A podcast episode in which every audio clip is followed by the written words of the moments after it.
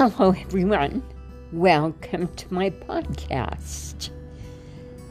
Many years ago, I had to catch the bus early in the morning to go to work. From work, I would go to my junior college where I attended classes.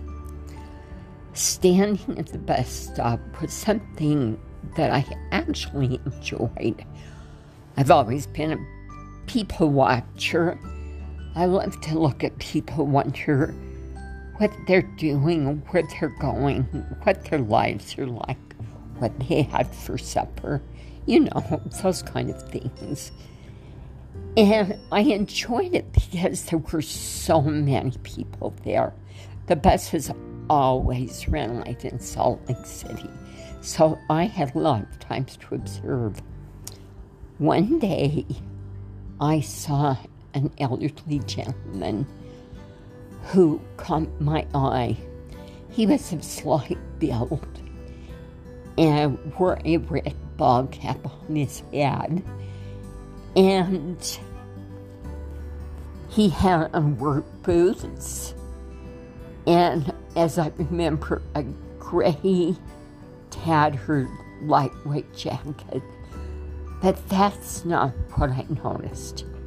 I what I I noticed his demeanor, and I could tell from his demeanor and the way he hung his head that he was a very very sad person, and I I just began noticing him and not noticing anyone else, and I thought this man needs a friend.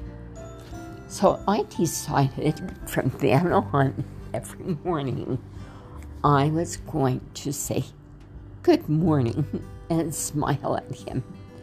He always had his head down and he had his ball cap brim pulled down so I couldn't see his eyes. But you know what?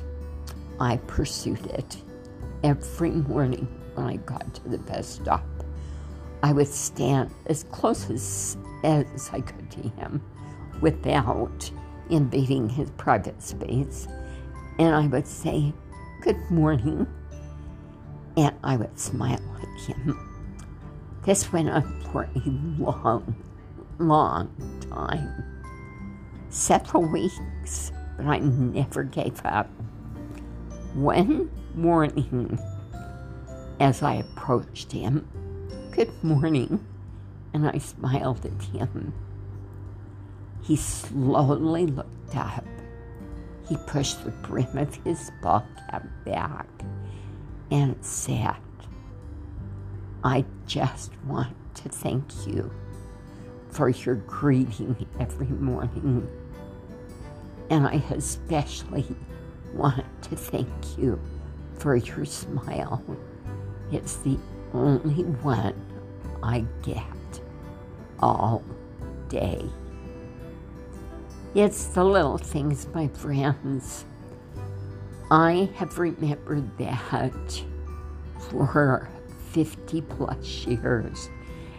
And it was one of those things that taught me the little things are what matter Thank you for listening.